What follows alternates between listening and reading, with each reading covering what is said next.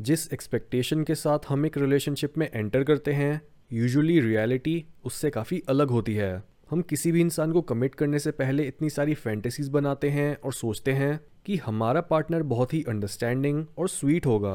वो मुश्किल समय में हमारा सहारा बनेगा और आपके अंदर उनके टुवर्ड्स अट्रैक्शन हमेशा बढ़ेगी ही।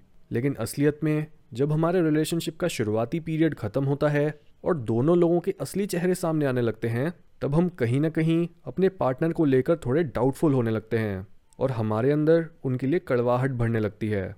हम सोचते हैं कि क्या ये इंसान ही हमारा बेस्ट ऑप्शन है? क्या मैं इससे बेटर नहीं कर सकता? और क्या मुझे इसके साथ ही सेटल करना पड़ेगा? हमारे दिमाग में प्यार की एक इमेज बनी होती है प्यार के गानों मूवीज़ और महान कहानियों के बेसिस पर। हम सोचते हैं कि प्यार में जाते ही और अपने प्यार करने वाले को पाते ही हमारी लाइफ खुशियों से भर जाएगी। और हमारी सारी मुश्किलें आसान हो जाएँगी। पर असलियत में, प्यार कभी भी हमारी एक्सपेक्टेशंस पर खरा उतर ही नहीं पाता। थोड़े समय एक इंसान के साथ रहने के बाद, हम अपनी पेशेंस खोने लगते हैं। और अगर वो हमें ज़रा सा भी कुछ बोले, जितना हम एक्सपेक्ट कर रहे हैं, उतना हमें समझे ना, या फिर हमें ज़्यादा अटेंशन ना दे तो इतनी छोटी बातों पर भी जो गुस्सा और उदासी हमारे अंदर इतने समय से इकट्ठे हो रहे थे, वो हम एक ही बार में उन पर निकाल देते हैं। हम अपने रिलेशनशिप से निराश होते हैं और हमारा पार्टनर हमारे गलत बिहेवियर की वजह से हमारे से। इस पॉइंट पर हमें ये फील होने लगता है कि कुछ ना कुछ गलत हो रहा है, क्योंकि प्यार ऐसा फील हो ही नहीं सकता। इतना इनकम्प्लीट और इतना डल तो हम अकेले रहने पर भी फील नहीं करते थे, जितना हम प्यार के इस पॉइंट पर करते हैं। और इस प्रॉब्लम का मेन रीज़न होता है हमारी एक्सपेक्टेशंस हम बिलीव करते हैं सोलमेट्स के कॉन्सेप्ट में। हम सोचते हैं कि हर इंसान के लिए एक राइट right पार्टनर ज़रूर होता है, लेकिन इस तरह की सोच हमें हमेशा ज़्यादा दुख देती है, क्योंकि अगर कोई इंसान हमारे आइडियल पार्टनर की इमेज से थोड़ा भी दूर जाए तो हम सोचने लगते हैं कि हम एक मिस्टर या मिस राइट के साथ नहीं, बल्कि एक रॉन्ग इंसान के साथ हैं। रिलेशनशिप्स के बारे में इस बात को बहुत ही ध्यान से समझो कि दुनिया में आपके लिए कोई भी परफेक्ट पार्टनर एग्जिस्ट ना तो करता है और ना ही कभी करेगा। आपके हर पोटेंशियल पार्टनर में बस रॉन्गनेस की अलग अलग डिग्रीज होंगी। कोई आपके लिए बहुत ज़्यादा रॉन्ग पार्टनर होगा और कोई बहुत कम। लेकिन प्रॉब्लम्स प्यार होने के बाद भी एग्जिस्ट करेंगी। कभी आप प्यार की चोटी पर होगे और कभी नीचे उसकी घाटियों में। जिस वजह से ये एक्सपेक्टेशन रखना बेवकूफ़ी होगी कि आप हमेशा ही प्यार के पीक एक्सपीरियंस पर रहोगे। जिस तरह का प्यार आप दूसरों में ढूंढते हो, उस तरह का प्यार सिर्फ़ आप ही खुद को दे सकते हो।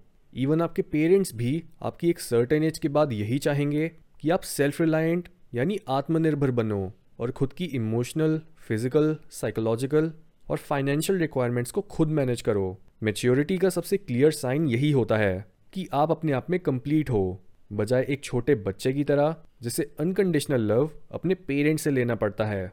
यही रीज़न है कि क्यों जो इंसान अपने रिलेशनशिप्स में बहुत ही नीडी होता है, उसे या तो बचपन में अपने पेरेंट्स से उतना प्यार नहीं मिला होता, या फिर उसे इतना ज़्यादा प्यार और अटेंशन मिली होती है कि उसके लिए नॉर्मल रिलेशनशिप्स भी काफ़ी नहीं होते।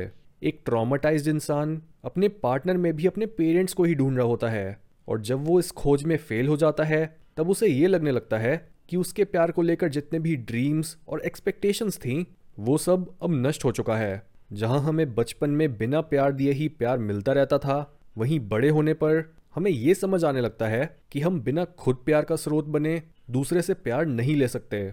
अगर हमें प्यार चाहिए तो हमें प्यार देना भी पड़ेगा। प्यार को खरीदा जाता है प्यार से, जबकि हमें शुरू से आदत लगी होती है फ्री के प्यार की। इसी अंडरस्टैंडिंग की कमी आजकल के बहुत से रिलेशनशिप्स को खराब कर रही है। आप अपने रिलेशनशिप से इसलिए निराश नहीं हो कि आपको एक बेकार या फिर गलत पार्टनर मिल गया है, बल्कि इसलिए क्योंकि आपको अब आपकी सिचुएशन खुद अपने अंदर प्यार को प्रोड्यूस करने को बोल रही है। लेकिन आप अपनी इस रिस्पॉन्सिबिलिटी को शुरू से टालते आए हो।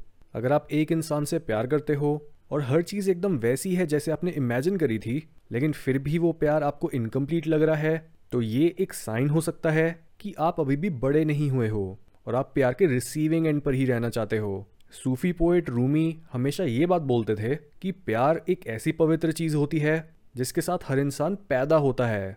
यानी आप इस दुनिया में प्यार को ऑलरेडी अपने साथ लेकर आए हो। आप बस अपनी ज़िंदगी में इस प्यार को बांट सकते हो, ताकि आपके मरने के बाद भी लोग आपको आपके स्वार्थहीन कामों के लिए याद रखें। आपका हर वो काम जिसे आप प्यार के साथ करते हो, वो काम ही आपका लवर और सच तक पहुँचने का पुल बन जाता है। रूमी के लिए ये काम था पोइट्री वो अपने अंदर मौजूद इस प्यार के सोर्स को अप्रिशिएट करते हुए लिखते हैं कि तुम्हारी रोशनी ने मुझे प्यार करना सिखाया, तुम्हारी खूबसूरती ने मुझे एक कवि बनाया, तुम मेरे अंदर नाचते हो बिना किसी की नज़र में आए। लेकिन कभी कभी मुझे तुम्हारी एक झलक मिल जाती है और वही एक झलक मेरी एक कला बन जाती है। अपने रिलेशनशिप्स की गहराई को रूमी के प्यार से कंपेयर करो और समझो कि कैसे प्यार से जुड़ा पागलपन बिना प्यार को रिसीव करने वाले के भी उत्तेजित हो जाता है। अगर आप अपने अंदर झांकना शुरू करो तो अगर आपको लगता है कि आपके बाहर कोई ऐसा इंसान एग्जिस्ट करता है जिससे आप कभी मिलोगे और आपकी प्यार की प्यास या फिर उसकी खोज उस पॉइंट पर ही ख़त्म हो जाएगी तो आप गलत हो। दूसरे इंसान से प्यार लेने का ख्याल ही आपको उनसे दूर कर देता है आपके और उनके बीच एक इमेजिनरी सेपरेशन क्रिएट करके। और जैसा कि रूमी लिखते हैं कि प्यार करने वाले आखिर में कहीं एक दूसरे से नहीं मिलते, बल्कि वो शुरू से ही एक दूसरे में मौजूद होते हैं।